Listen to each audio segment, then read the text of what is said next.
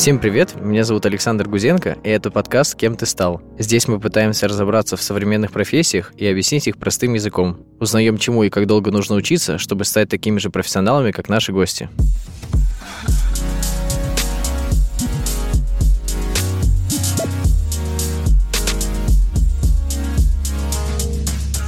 Мы часто слышим от наших героев про профессиональные комьюнити в соцсетях, в которых представители одной профессии обмениваются опытом и знаниями, и новостями, и, скажем честно, чувствуют себя отлично. Потому что рассказывать о себе в сообществе, которое разделяет твои интересы и видит те же цели, что и ты, легко и просто.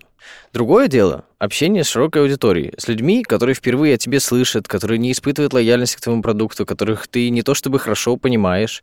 И хорошо, что в рамках компании и бренда этим занимаются отдельные люди. Их называют эс эм эм-специалисты, и мы о них сегодня поговорим в этом выпуске. Сегодня у нас в гостях Дарья Ристевский, Head of эс эм эм в Тинькофф. И у меня есть небольшая справочка о том, что Даша изначально приходила к нам просто эс эм эм, потом она была главной за эс эм эм в Тинькофф Журнале, а сейчас отвечает за весь эс эм эм в Тинькофф. Все так? Да. Круто. Об этом пути мы как раз и поговорим сегодня. Но давай начнем с того, что это за профессия, попробуем в ней разобраться. И в отличие от других аббревиатур, которые звучат в нашем подкасте, мне кажется, что эс эм эм, она более популярная, более известная людям, известна далеко за пределами ай ти. Но давай услышим все-таки от тебя какую-то расшифровку, что это за слова, что это за буквы, во что они расшифровываются, что такое эс эм эм как явление, как профессиональная сфера, область знаний, что это такое? Ух, мне кажется, моя экспертиза резко упала. Ну, вообще, эс эм эм — это social media marketing, то есть маркетинг в социальных сетях. Давайте по-научному, да, это комплекс мер, которые осуществляет компания для того, чтобы продвигать свои продукты через социальные сети. эс эм эм бывает двух видов. Агентский и in-house. Агентский — это когда агентство занимается соцсетями бренда, а in-house — это когда у компании есть свой отдел, который занимается соцсетями. А теперь по-простому... А теперь по-простому. Понятнее. Вы создаете сообщество и ведете его, угу. Набираете аудиторию, строите комьюнити и продаете или предлагаете что-то своей аудитории. Все. Давай поговорим про специфику более глубоко. эс эм эм — одна из самых раскрученных цифровых таких профессий. эс эм эм-щики, кажется, есть уже буквально у всех подряд. Их как будто бы очень много. Но, наверное, сейчас бум немножко спал, потому что, мне кажется, год восемнадцатый-девятнадцатый был прям бум. Было очень много везде. Либо у меня так был такой информационный шум, не знаю. И, соответственно, очень разный скилл, возможно, нужен эс эм эм-щикам в там, ай ти-компании и в каком-то ИП. Вот какое-то ИП по продаже пельменей, не знаю. Там один э, какой-то эс эм эм-щик нужен, а в банке это уже, там, или в ай ти-компании, в какой-то там, в Твиттере знаменитый там Aviasales, допустим. Раньше там Rocket еще очень много э, был, такой из смешных, известных. И вот в чем э, вообще... состоит задача эс эм эм, какие у нее рамки? Я расскажу на своем опыте.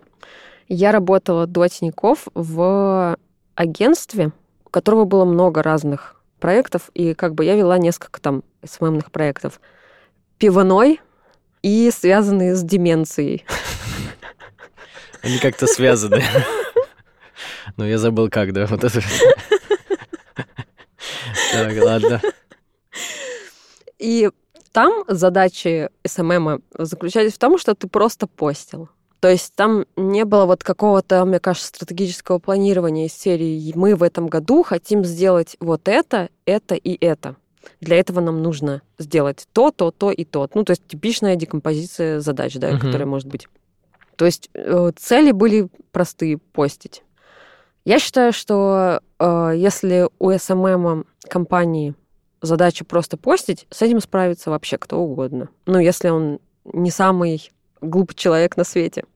Вот. А если у компании более серьезный подход к развитию соцсетей, то так или иначе тут должен быть какой-то специалист, который умеет вот стратегически что-то планировать. То есть может выполнять разные задачи, потому что эс эм эм не заключается просто там «я выпустил что-то».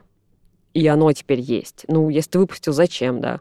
Угу. А, ты отвечаешь на вопрос, привязан. Для чего, да? Ну, как бы какая у тебя вообще цель, глобальная цель, для чего ты ведешь соцсети? Я, на самом деле, считаю, что не всем компаниям соцсети нужны, например. Давай вот сюда немножко отойдем а, в эту сторону. Да. А, для каких целей компании нанимают а, эс эм эм-специалистов? И как часто это правильное решение, и этого там удается достичь чего-то, что нужно? Мне кажется, если речь идет о небольшой компании, то там вполне может быть один человек, который там занимается и эс эм эм, допустим, и таргетом. Но ну, это довольно распространенная вещь. Но при этом у него как бы должна быть все равно какая-то нормальная зарплата, да, потому что он все-таки выполняет две разные работы. И усидеть там на двух стульях довольно сложно на самом mm-hmm. деле, особенно если там какие-то большие объемы. Если объемы маленькие, и компания маленькая, и бюджета нет, ну, у меня есть там, не знаю, примеры, когда сам владелец бизнеса ведет соцсети, и все ок, и ему как бы нормально. Угу.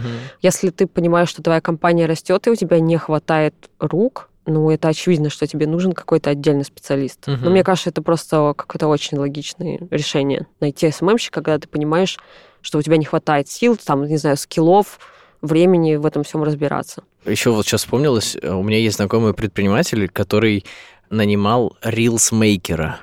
Для меня, я когда первый раз увидел, думаю, это что за дичь, типа, что за мир, в котором есть отдельные люди, которые делают вот эти рилс-форматы в Инстаграме. Рилс и сторис. Сторис-мейкеры тоже довольно да популярны. Да что, это, это, это, это тоже эс эм эм? Мне кажется просто, что эс эм эм сейчас э, стал такой очень большой, и логично, что он начинает потихоньку распадаться на какие-то отдельные сущности, да, то есть человек, который специализируется только на сторис, например, человек, который специализируется только на контенте, чел, который там, не знаю, только офигенные картинки рисует, да, чем-то такое. Мне кажется, это вообще в целом нормально. Просто следствие того, что соцсети стали делать много разных инструментария, угу. и ты там один не вполне можешь все ухватить. Вот. У нас, например, в банке есть свой тиктокарь, потому что... Тиктокарь? Да. Какой... Какое название. М, да, ладно. Благодаря ей, кстати говоря, мы в прошлом году выиграли награду и стали лучшим бренд-аккаунтом года по версии ТикТока. Очень вот. Круто. Да, так что ну, я бы не стала недооценивать этих людей и там кекать из серии «Ой, ну сторисмейкер, это какая-то фигня». Не, ну, я скорее вот удивляюсь этой гранулярности. Еще в выпуске про пи эм эм, Product Marketing Manager, мы рассказывали про то, что эта профессия родилась на стыке продукта и маркетинга. И здесь интересно, что такое же какое-то разделение, дробление на профессии появляется еще и в других областях, скажем так. Mm-hmm. То есть эс эм эм — это же не совсем эти, это немножко сбоку, но как бы это, получается, тоже такая отдельная область, в котором еще тоже очень да, происходит бы, свое дробление. Знаешь, как это? Я это вот вижу как матрешку. Ага. То есть есть матрешка интернет-маркетинга большая, ты открываешь там одно, там другое, третье, десятое, пятое, находишь там эс эм эм, и в эс эм эм внутри, оказывается, тоже есть маленькие матрешечки, потому что все из-за того, что соцсети не хотят отпускать людей извне. Поэтому, например, алгоритмы соцсетей постоянно... посты со ссылками на внешний источник, они их минимизируют выдачи, uh-huh. потому что им невыгодно, чтобы люди выходили, короче, из соцсетей. Для этого они добавляют кучу там всякого инструментария дополнительного, типа статей, там, сторис, не знаю, что там еще, клипы, видео uh-huh. и прочее, прочее, чтобы вот человек сидел в этой соцсети и никуда не уходил, у него все здесь есть. Вчера буквально залип на Reels, и каждый раз, когда я, ну, вот, открываю, начинаю листать, и такой, э, как отсюда выйти теперь? Вот да. надо жесткое усилие воли сделать, чтобы оттуда выйти и перестать это смотреть. Это, конечно, очень тяжело, как они завлекают. Да. А, но вернемся поближе к эс эм эм, к конкретике, или так, наоборот, в общем, про то, что же делают эс эм эм, то есть какие еще профессии вот, э, существуют в эс эм эм. Вот ты назвала какого-то человека, который отвечает за контент. Угу. Э, редактор, ты... на самом так. деле. Просто редактор. То есть есть люди, которые придумывают шутки, есть люди, которые редактируют. Ну, не шутки, ладно, нет, посты какие-то. Не совсем так. Короче, ну, это я их называю редакторами, потому что изначально, когда я пришла в Тинькофф, меня взяли как раз на вакансию редактора соцсетей. Взял меня Миша Кафанов, угу. который... просто читал мой твиттер. И просто в трудовой книжке у меня было написано «редактор», короче. Вот. Хотя Редактор уже редактирует какой-то готовый, да, материал, но мы, на самом деле, изначально его всегда пишем сами, конечно. Обычные обязанности рядового там, редактора соцсетей Тинькофф – это пойти к заказчику, запросить у него фактуру для материала, который он что хочет. Что такое фактура? Фактура. Фактура – это информация, которая помогает написать тебе то, что хочет заказчик. То есть это могут быть условия акции, какое-то описание фич продукта, описание нового продукта. Да? Все, что угодно, это все фактура. Из нее мы собираем текст. Ну, это обычные короткие форматы, мы их называем. Потому uh-huh. что в соцсети идут короткие форматы, uh-huh. туда бессмысленно совать огромные статьи, короче. Вот. Но только если ссылочкой.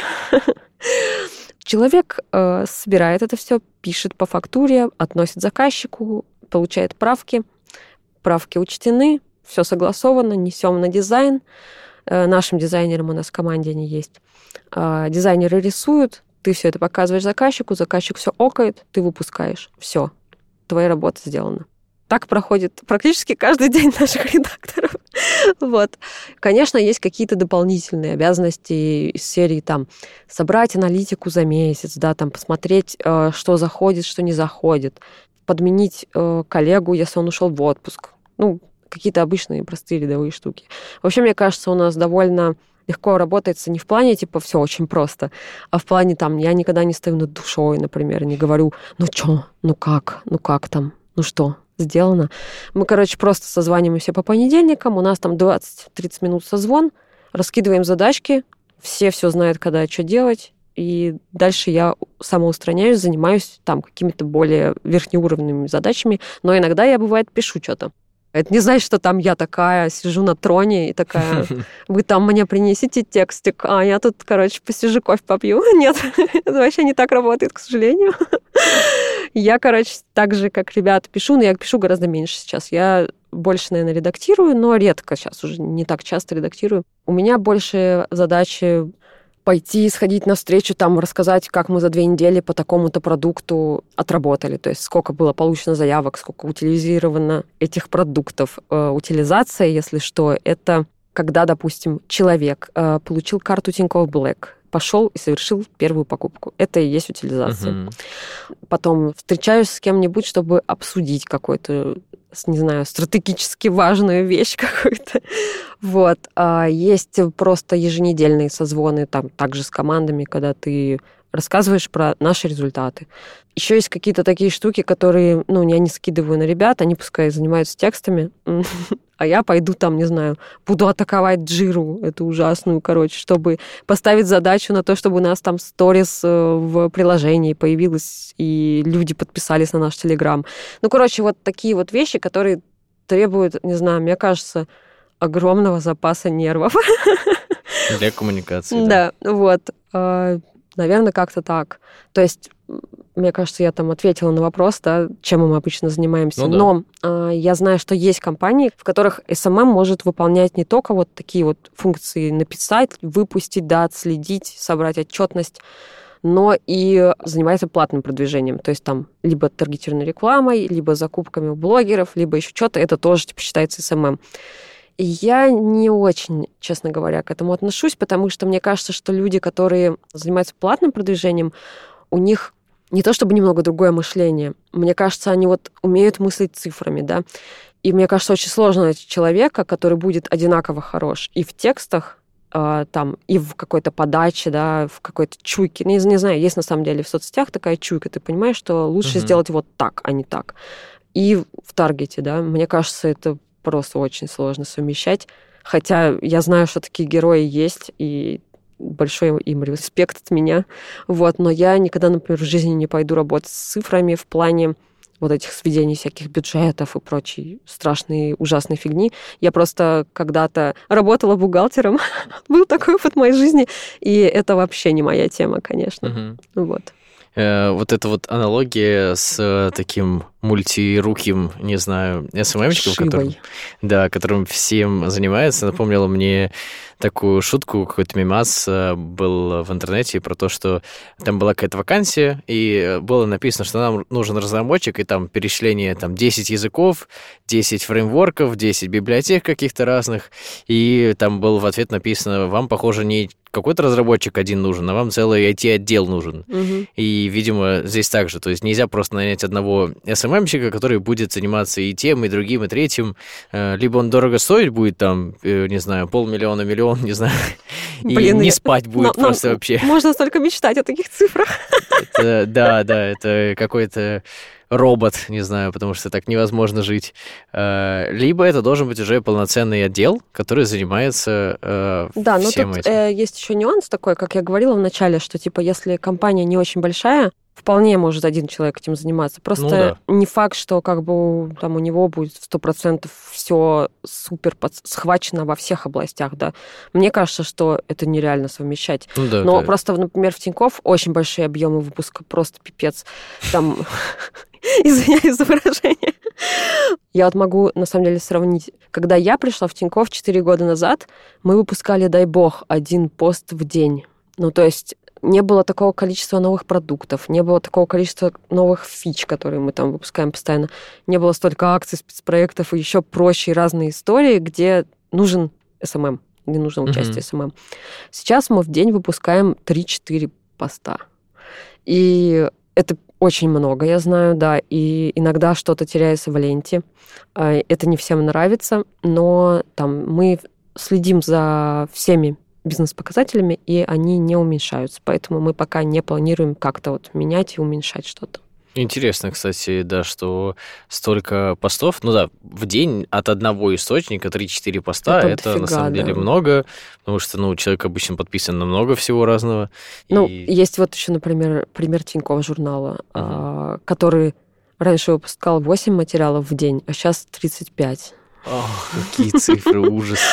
И поэтому мы приняли решение, там изначально у ТЖ был только один канал, ТЖ так назывался, но он и сейчас так называется. Вот, мы поняли однажды просто, что не можем дальше продолжать так жить, потому что стало очень много материалов, и люди просто, мы сами не успевали их читать. Но мы и сейчас не успеваем их читать, чего уж говорить. Вот, ну, редакторы и шеф-редакторы свои материалы читают, а я уже нет, короче. И моя команда эс эм эм не, не все читать успевают, конечно. И тогда мы приняли решение развивать тематические телеграм-каналы. То есть мы стали создавать телеграм-каналы, связанные там с какой-то конкретной редакцией, которая очень сильно растет. То есть Тинькофф журнал даже не один журнал, где один человек сидит и решает, что как. Это такой пул редакций разных. Угу. То есть когда... У тебя тут есть и образование, и здоровье, и там инвестиции, и дети, и недвижимость, и мозг, и там еще какая-то история. И когда мы поняли, что одна из там редакций начинает очень сильно расти, и выпуск уже трещит по швам, да, и ты не, не понимаешь, куда это ставить.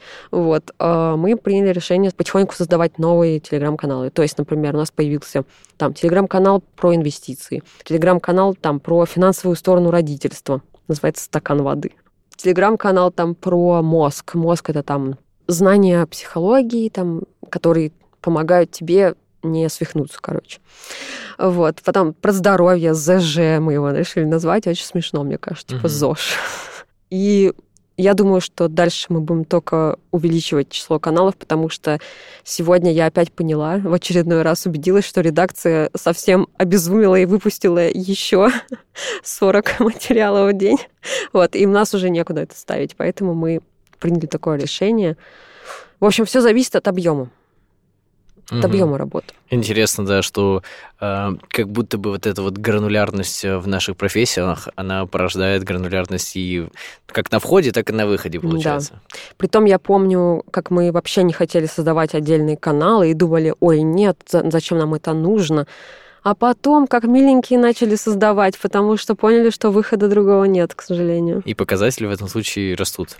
А, знаешь, сейчас вот зависит от ситуации, то есть когда как. Вот, например, некоторые соцсети у нас сейчас не работают, и мы оттуда смогли очень хорошо перелить аудиторию в телеграм-каналы. Там они выросли практически по десять тысяч, короче, чем человек. Получается, вы справились с закрытием некоторых каналов путем перелива людей из одних платформ да, в другие. Да. Я бы сказала, что мы диверсифицировали, короче, аудиторию по разным корзиночкам. Вот.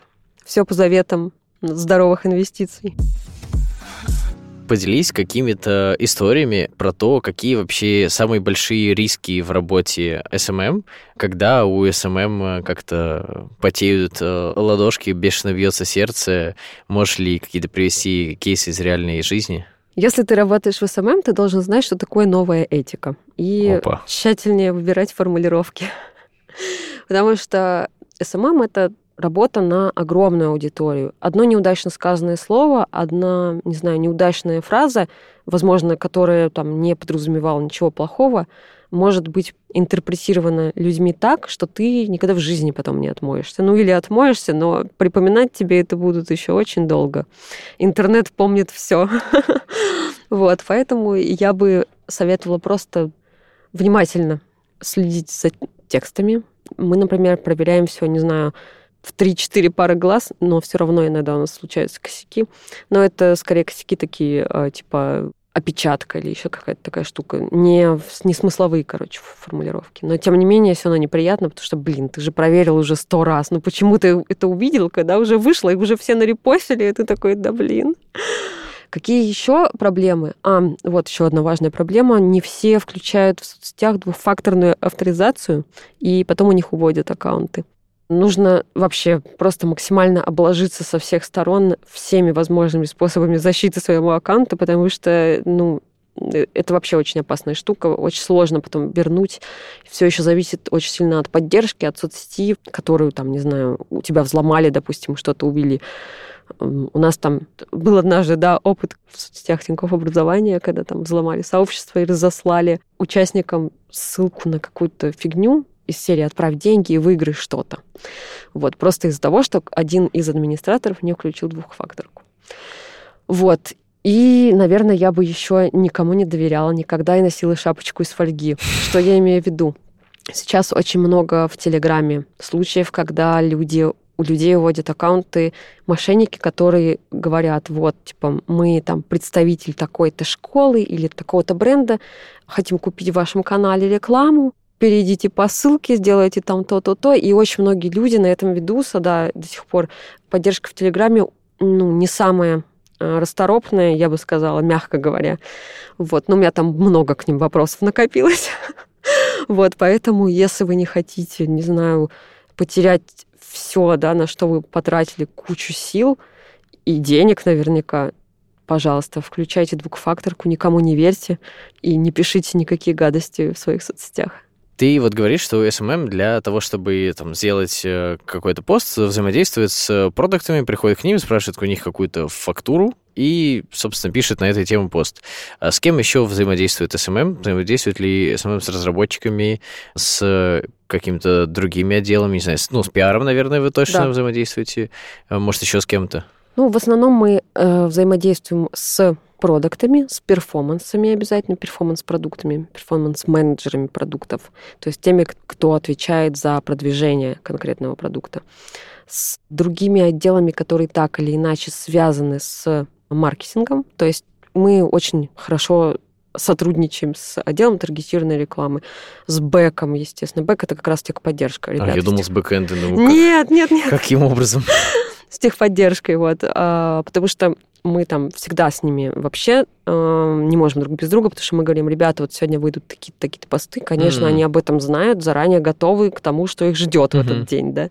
Или они там говорят, ребята, у нас сегодня очень там большой объем, можем, типа, притормозить. Мы такие, да, конечно, можем притормозить. Mm-hmm. Вот, такое вполне может быть. Ну, знаешь, э, ситуации бывают разные, и хочется, как бы, чтобы у коллег все было хорошо, и у нас mm-hmm. тоже. Вот, а, там, если мы передвинем просто пост, ну, никто от этого не пострадает сильно, надеюсь. Наоборот, спасаете, да, от загрузки. Да. Вот, а потом, с кем еще мы, с дизайнерами. Ну, дизайнеры — это наши ребята. С мобильными сторис, приложения, сторис-приложения. Вот, мне, кстати, было интересно, что вы делаете для сторис. Вы сами придумываете, оформляете контент для сторис? Нет, мы ничего не делаем в сторис. А как тогда вы с ними взаимодействуете? Ну, иногда мы делимся друг с другом контентом. То есть они что-то написали, говорят, мы уже сделали. Я такая, ой, а можно нам забрать? И мы просто перерабатываем mm-hmm. для соцсетей, чтобы не делать двойную работу. То есть сторис — это не эс эм эм? Нет, это вообще другая история. Это в приложении не mm-hmm. эс эм эм, в соцсетях эс эм эм. Ну, то есть очень удобно, что можно прийти к ребятам, что-то попросить, или они приходят к нам такие, ой, а вы уже написали, можем забрать? Я говорю, пожалуйста, берите. Вот, и они берут, просто перекладывают там в сторики. Потом с хелпами. Хелпы — это Тинькофф помощь. Ребята, которые собирают большую базу знаний по всем продуктам банка, мы там либо шерим их страницы в соцсетях, либо просто перерабатываем для себя, короче, что-нибудь оттуда, потому что, ну, людям обычно довольно скучно, типа, переходить и читать, да, и ты можешь как-то, не знаю, в карточках собрать самые главные статьи, а потом отправить читать. Вот это более там привлекательно выглядит. Самые начальные знания, где могут получить начинающие специалисты? Есть ли какие-то вузы, которые, ну, хотя бы что-то похожее готовят? Вряд ли же есть прям нормальные, адекватные вузы, которые готовят прям к эс эм эм-специальности. Скорее всего, это что-то более, наверное, базовое. Или, может быть, какие-то курсы, которые смогут тебя там за какой-то небольшой срок, там, полгода, год, не знаю, обучить чему-то на достаточном уровне? В моей команде нет ни одного человека, который прошел какие-то курсы эс эм эм. Все люди работали, точнее, учились на абсолютно разных специальностях. Есть человек, который знает французский язык, да, и он там где-то во Франции даже учился. Есть человек, который вообще занимался пиаром в театральной сфере. Есть человек, который раньше занимался таргетом. Есть человек, который раньше работал в газете. Вот, то есть, да, люди так или иначе работали с контентом. То есть работать с контентом – это абсолютно, сто процентов да. Я, кстати, купила недавно курс Максима Ильяхова «Сильный текст в соцсетях» на Skill Cup, по-моему, называется платформа. Вот, стоит там пять тысяч рублей, в общем. И я думаю, пять тысяч рублей найдется у каждого человека для того, чтобы просто посмотреть и понять, как нормально работает. Потому что Максу я доверяю, действительно специалист большой буквы. Не призываю еще раз на него молиться, но он сделал очень большое дело. Выпустил книжку вместе с Людой Сарычевой «Пиши, сокращай», которая действительно, на мой взгляд, очень сильно и заметно улучшила uh-huh. все, блин, почти все маркетинговые тексты в интернете. Uh-huh. Не везде, конечно, но в большинстве своем я вижу, что потихонечку меняется вот эта вот э, история от кошмарного текста до более-менее приемлемого. Очень легко отличить. В общем, тексты — это важно. Редактура — вот это все. Второе, всем вообще рекомендую прочитать книгу «Джедайские техники». Это вообще, мне кажется, настольная библия любого человека, который работает где угодно, честно говоря. Особенно в ай ти, там, где приходится работать с большим количеством задач и все такое. Я вот раньше, когда была молодая и глупая, никогда не записывала задачи, все держала в голове. Ну, я ничего не забывала, да, но у меня, мне кажется, столько так называемого мыслетоплива тратилось на это все. А сейчас я просто сразу закидываю задачу куда-нибудь и забываю о ней до того момента, пока не зайду и не посмотрю, о, что мне надо сделать, ой, а я про это забыла совсем, потому что я теперь просто не запоминаю это. У меня есть список задач, я веду все в Notion, у меня там workspace, который я довела до идеального для себя состояния, и все свои личные рабочие задачи я складываю туда. Четко. Это, да, это очень правильная рекомендация, потому что иначе голова пухнет и взрывается просто от количества задач. Такой маленький лайфхак. Раньше я планировала свою работу с четким описанием, какую задачу в какой день я делаю. То есть, типа, с утра пришел, составил список задач. С утра пришел, составил список задач. И это было неправильно. Не делайте так. Надо делать по-другому. Мне это лично очень помогло. Я стала планировать чисто по неделям. То есть, я пришла в понедельник, составила список задач на неделю, и каждое утро я прихожу и выбираю ту задачу, которая мне нравится больше всего сегодня. И у меня гораздо больше задач стало выполняться. Я не знаю, короче, как это работает, но мне кажется, что это очень важно подчеркнуть. Просто изначально я вот, типа, строго вот сегодня, вот в понедельник я делаю это, во вторник это, в среду вот это. А потом я приду такая во вторник, и мне не хочу делать эти вторничьи задачи, я хочу делать четверговые задачи. Вот, а я уже все распланировала, и я не могу, меня это бесит, короче. Вот, поэтому только недельный спринт. А что ты делаешь с задачами, которые внезапно поступают?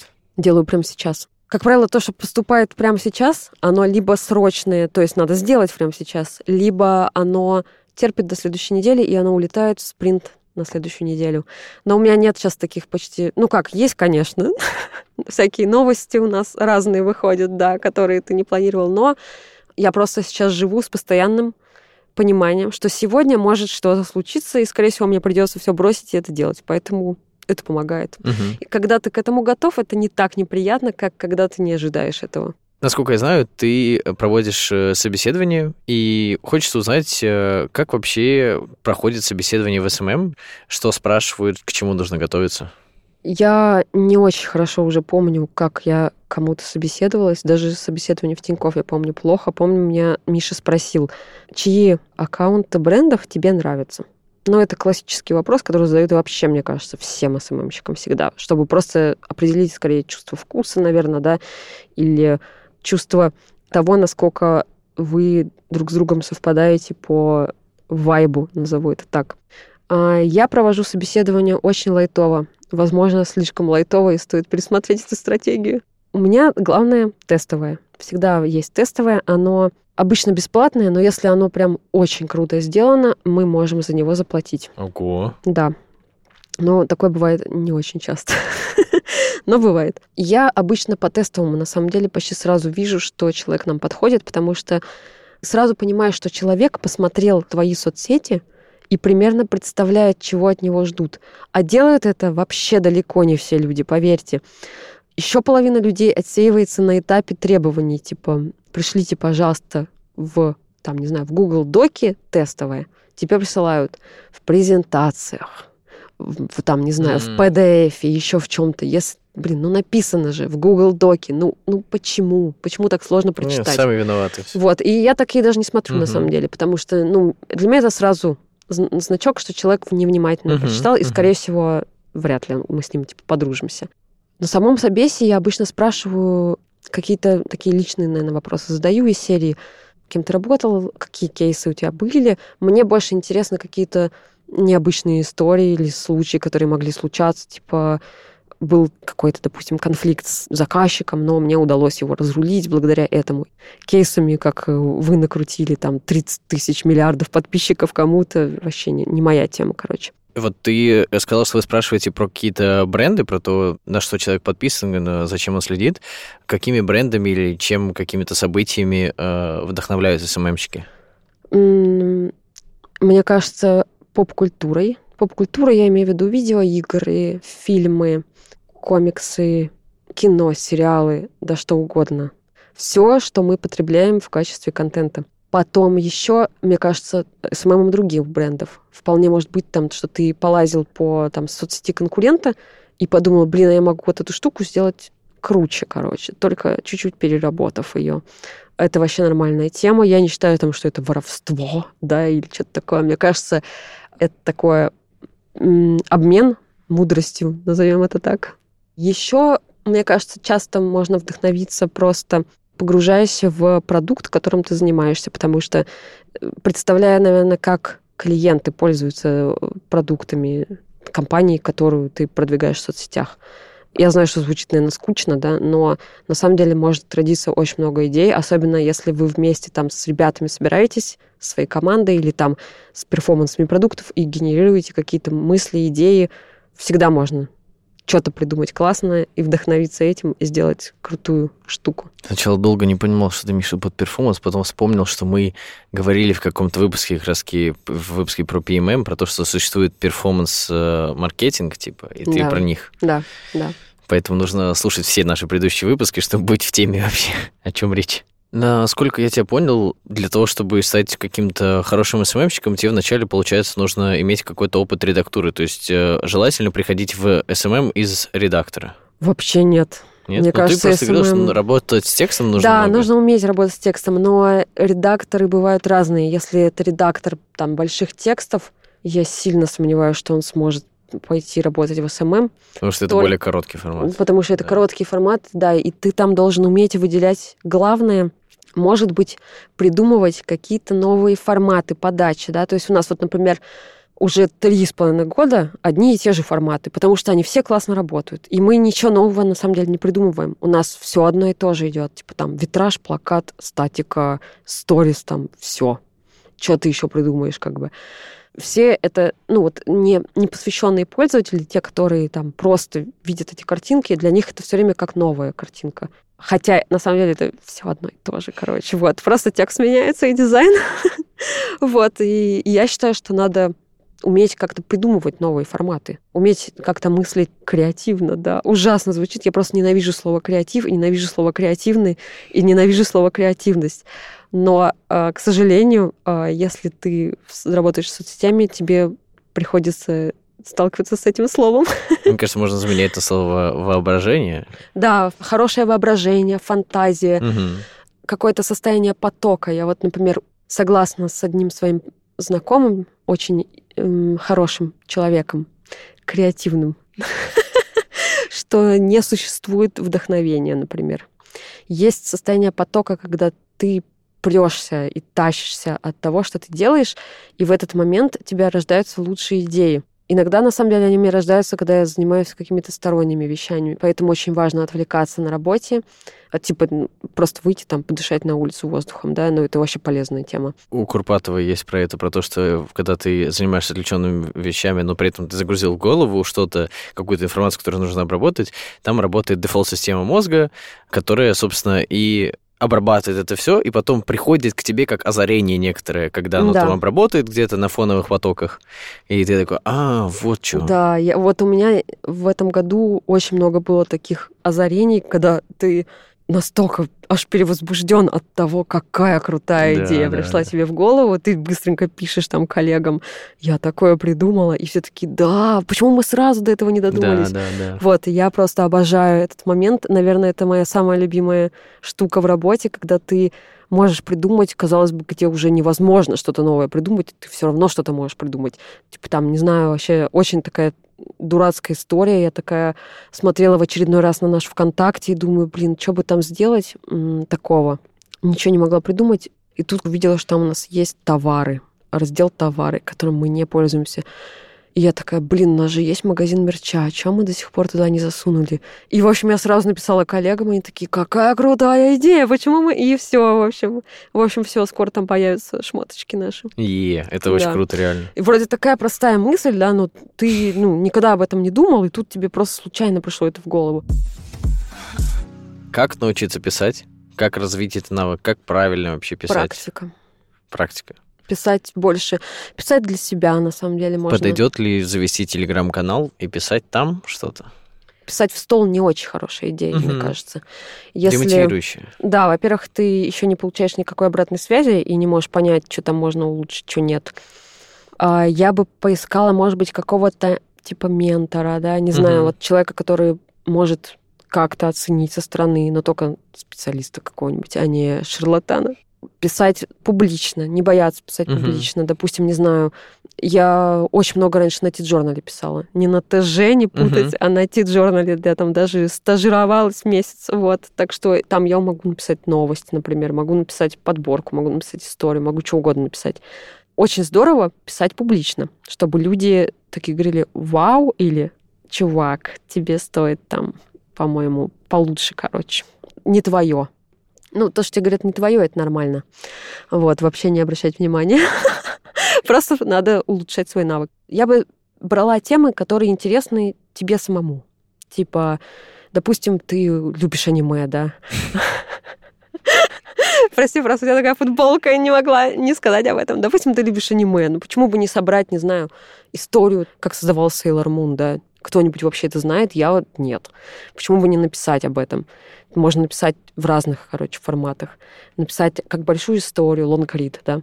Написать как, не знаю, пять фактов mm-hmm. там, да, о Sailor Moon, которых вы не знали. Ну, конечно, это такой формат ИДМИ, но, тем не менее, можно понять, нравится тебе это или нет. Может, ты вообще ненавидишь писать. Такое тоже может быть. И поискать там разные форматы. Вести блог можно, но... Если Меньше нет контакта, хват. ну, даже не это. Если нет какого-то контакта с аудиторией и какого-то фидбэка, вряд ли тебя это будет, ну... Ой, я вспомнила, как-то... живой журнал-то жив-то еще или нет? Ну, так, там... Или всякое... если твиттер для дедов, то Ой, это, это совсем... еще... Для как... мумий. Писать Тинькофф Журнал тоже можно, почему нет? Как бы там тоже есть и бесплатные возможности писать, и платная возможность записать. Если ты пройдешь там, не знаю, крещение редактуры Тинькофф Журнала, тебе уже, мне кажется, ничего не будет страшно, и ты поймешь, что вообще, как вообще писать, что такое инфостиль, и нравится тебе это или нет. Давай как раз поговорим про это. Что такое инфостиль? Какой вообще актуальный формат текста? Что это такое? Нам что-то подобное рассказывала Ира Овчинникова в выпуске про ю экс-редактора, но как вот это применимо к эс эм эм? Все очень просто. Я просто приведу такие примеры, как, не знаю, в целях ознакомления со списком предлагаемых на нашем информационном ресурсе услуг. Вот ты понял, что я сказала? Нет. Я уснул. Вот, э, вот это нельзя, короче, писать нигде, мне кажется, вообще никому, никогда в жизни. И за это некоторые люди будут, наверное, гореть в так называемом котле. Вот.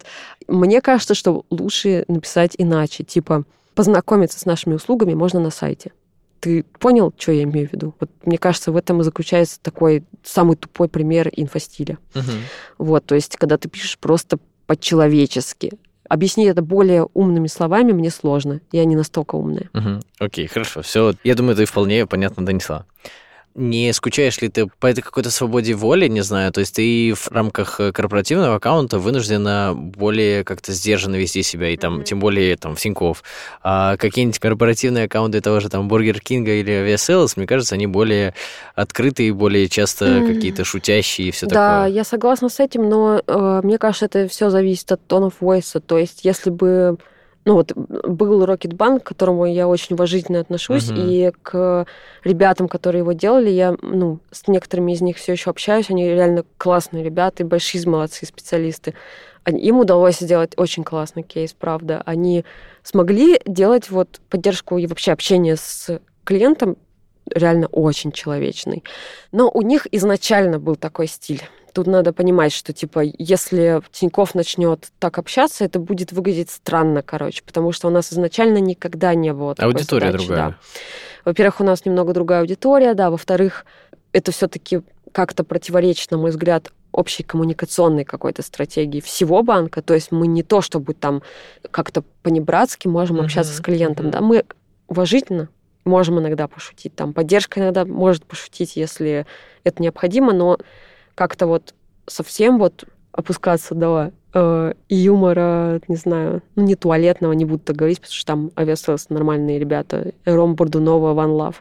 Мы, короче, не можем так общаться с клиентом. Не потому что, типа, мы не хотим, а потому что это не, не наш стиль просто, угу. и все. Ну, просто не подходит под не корпоративный подходит, да. какой-то бренд-дизайн. Да, да. Мы немножко затрагивали эту тему в выпуске с бренд-дизайнерами, угу. что у нас более такой строгий стиль, и поэтому да. нам даже ну, вот в оформлении где-то нельзя использовать какие-то, может быть, яркие, резкие цвета, потому что это противоречит корпоративной какой-то Ну, я считаю, на самом стилю. деле, это полезно и правильно. Ну, то есть, если ты работаешь в такой большой структуре, угу. у тебя должны быть какие-то правила, и ты должен им следовать, потому что иначе будет беспорядок, бардак, и...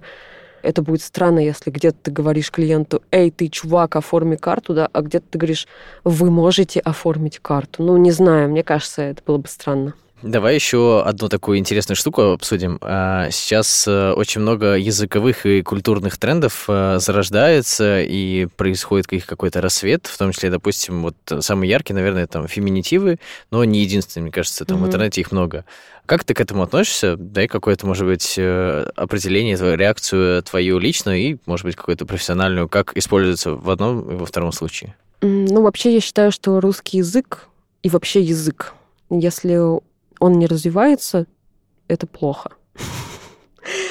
А развиваться он должен в любом случае. То есть в нем могут добавляться иностранные слова, которые там, не знаю, мы же теперь говорим там э, какие-то штуки типа «изи», да, или там, не знаю, э, хардворкаешь.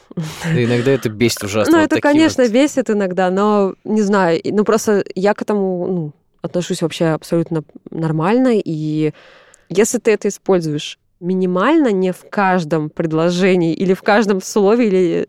то это норм. Типа, когда тебе пишет там коллега, у меня есть такая задача, Даш, возьмешь? Я говорю, изи. Это норм. Если мне пишет коллега, hello, Даша, how насчет взять any, uh, some задач? Я, скорее всего, подумаю, чувыха, что с тобой? Вот. К феминитивам я отношусь э, тоже хорошо. Но я знаю, что очень многих людей это бесит. Например, у нас в Тинькофф журнале постоянно, если выходит какая-то статья, где есть феминитив, люди не читают вообще статью, им плевать, о чем она. Они зацепятся к слову психотерапевтка и будут биться круглыми сутками за то, чтобы просто показать, что нельзя так писать Тинькофф журнал, нет такого слова, какой кошмар, что сделали с русским языком. И я думаю, в эти моменты, чувак, героиня этой статьи получила вычет двести пятьдесят тысяч рублей благодаря своей психотерапевтке. А ты не офигеваешь от того, как она могла получить вычет, да, а офигеваешь от того, что в этой статье есть слово «психотерапевтка». То есть мне кажется, что люди излишне много внимания тратят на то, что вообще того не стоит. Ну, нравится кому-то говорить «психологиня». Хорошо, пускай говорит, как вот от этого твоя жизнь ухудшится. Моя вот лично никак. У нас в Тинькофф журнале есть две аудитории. Одна, которая ненавидит феминитивы, а другая, которая говорит, что мы недостаточно часто их используем. Но правило простое. Если автор или авторка хочет, чтобы мы использовали или не использовали феминитивы, мы прислушиваемся к автору или к авторке, а не к тому, что говорит аудитория. Угу. Ну, справедливо, логично. Хотя это противоречит моему пункту «слушайте свою аудиторию». Ну, тут уже как бы хозяин барин, кто как пишет да. текст, так хочет, Согласна. Заказывает музыку, скажем так. Давай перейдем к блоку про минусы этой профессии. И мне кажется, здесь они прям явно жирные видны. Во-первых, это про то, что двадцать четыре на семь нужно быть онлайн в соцсетях. Просто не вылезать. Связи. Ну да, да, на связи. Это уже как бы плохо дружит с отпуском, с восстановлением, еще с чем-то. Также это еще и способствует какому-то огромному стрессу и давлению, которое ты получаешь в соцсетях, ты можешь видеть какой-то хейт в комментариях постоянно. Ну, то есть как ты вообще справляешься с этим? Как ты живешь в этой обстановке? Ну, год назад со мной случилось выгорание, как и со всеми, мне кажется, людьми, которые, в принципе, пережили самоизоляцию, а это, мне кажется, для всех было очень тяжелое время, потому что у тебя очень сильно поменялась жизнь резко, да, и ты всегда там ходил в офис, теперь ты на удаленке. Мне было очень тяжело первое время работать на удаленке, потому что я не могла выстроить границы, когда ты заканчиваешь mm-hmm. работать, а когда ты можешь заняться своими делами. Сейчас у меня вообще с этим нет проблем. Отходила свое к психотерапевту, вылечила все свои проблемы, беды с башкой, как говорится, и вывела простую формулу, что на самом деле ничего чудовищного, кошмарного и непоправимого не случится, если ты не будешь отвечать кому-то, допустим, час. Если что-то действительно будет катастрофичное, тебе всегда позвонят как бы. Такого у меня пока что не было. Обычно там мне, когда звонили, это были дурацкие какие-то поводы. Вот. И я не могу сказать, что это было что-то, из-за чего мне пришлось, не знаю, вскакивать в три часа ночи, судорожно там включать ноутбук. Потом, мне кажется, еще один большой минус соцсетей, то, что ты не можешь из них удалиться, потому что ты админ, uh-huh. и ты ничего с этим делать не сможешь. Uh-huh. И моя самая большая мечта когда-нибудь все-таки перестать работать в соцсетях и удалиться из всех соцсетей, кроме Твиттера и Телеграма. А так, ну, в этой профессии, мне кажется, у всех по-разному может быть. Для меня вот минус, да, что я не могу удалиться из соцсетей, да. Для кого-то может быть минус в том, что надо, не знаю, постоянно как бы монотонные в целом действия делать. То есть ты пишешь контент, встречаешься с коллегами, готовишь контент, готовишь контент, готовишь контент, выпускаешь контент, собираешь аналитику. Кому-то это скучно как бы. Может быть, есть какая-то однообразная история в этой работе, но я стараюсь, например, своей команде всегда говорить, если вам стало скучно, придите, я вам дам какую-нибудь новую задачу. И там могу делегировать им что-то новое, чтобы они тоже не сидели там, не занимались одним и тем же и не, не, не выгорали, как говорится. Есть ли какая-то профдеформация от эс эм эм-профессии, которая влияет на жизнь? Есть. Во-первых, ты всегда видишь плохой дизайн, потому что у нас, например, весь дизайн соцсетей, он шаблонный. То есть это все одни и те же шаблоны, и там все выверено до миллиметрика, да, что вот э, заголовок вот с таким-то расстоянием от, оттуда и отсюда, да, что вот так все лежит, короче, там текст стоит так, короче, выровнен по левому краю, например. Когда ты видишь какое-нибудь буйство жуткого дизайна у кого-то другого, ты сразу понимаешь, что что-то, короче, не так Вот это, мне кажется, главное. И, кстати, очень интересная деталь, как понять, что ты как-то улучшил свои скиллы, наверное.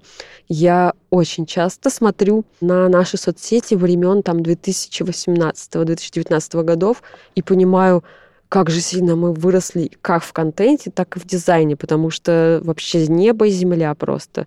Тогда бы я бы ни за что не выпустила, например, такой текст, а тогда мне казалось, что это такой шедевр. Вот. Это очень как бы полезная штука, иногда смотреть на свои старые работы и понимать, как ты на самом деле вообще-то растешь, а не стоишь на месте, как тебе кажется.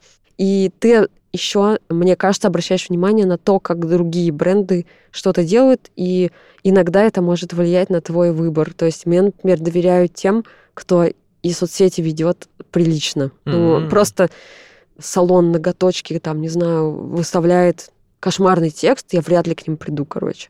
Вот, если они пишут здорово, там, прикольно, а если уж они мемасы какие-то там постят, о, все, я пойду к ним, короче, делать ногти. Это круто, да, неожиданное влияние. Да. Давай еще поговорим про зарплаты. Какие на рынке эс эм эм разбросы по зарплате? Насколько я понимаю, это вообще супер огромный. Вот, собственно, от там десяти тысяч, мне кажется, может, даже меньше, там, ну, за какой-то конкретно, прям за пост могут, там, не знаю, там, тысячу рублей заплатить, наверное, до, наверное, каких-то уже конкретно хороших цифр, когда ты э, имеешь э, больше ответственности на работе. Да. Я отвечу словами Человека-паука. С большой силой приходит большая ответственность. И большая зарплата. И большая зарплата, да. Окей, давай теперь финальный вопрос. Кем ты мечтала стать в детстве? Я всегда мечтала написать книжку. О, мило. Да.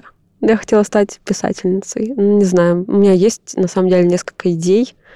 Да, но я все никак не сяду и не сделаю это. Вот это вот проблема белого листа? Это, мне кажется, проблема нехватки времени, потому что обычно мой день состоит из домашних дел, естественно, работы, английского. Я стараюсь заниматься английским каждый день по двадцать-тридцать минут хотя бы. Чтение книжки, и все, и уже вечер настал. Все, и больше ничего. Даже в Ред Дед Редемпшн два не успеваю поиграть. Какое написание книжки? Ну, значит, нужно выделять себе какое-то время, когда... Да, у меня еще есть такая мечта когда-нибудь уйти в какой-нибудь саббатикал на год. Да, э, да, да. И ничего не делать, кроме как заниматься собой. Угу.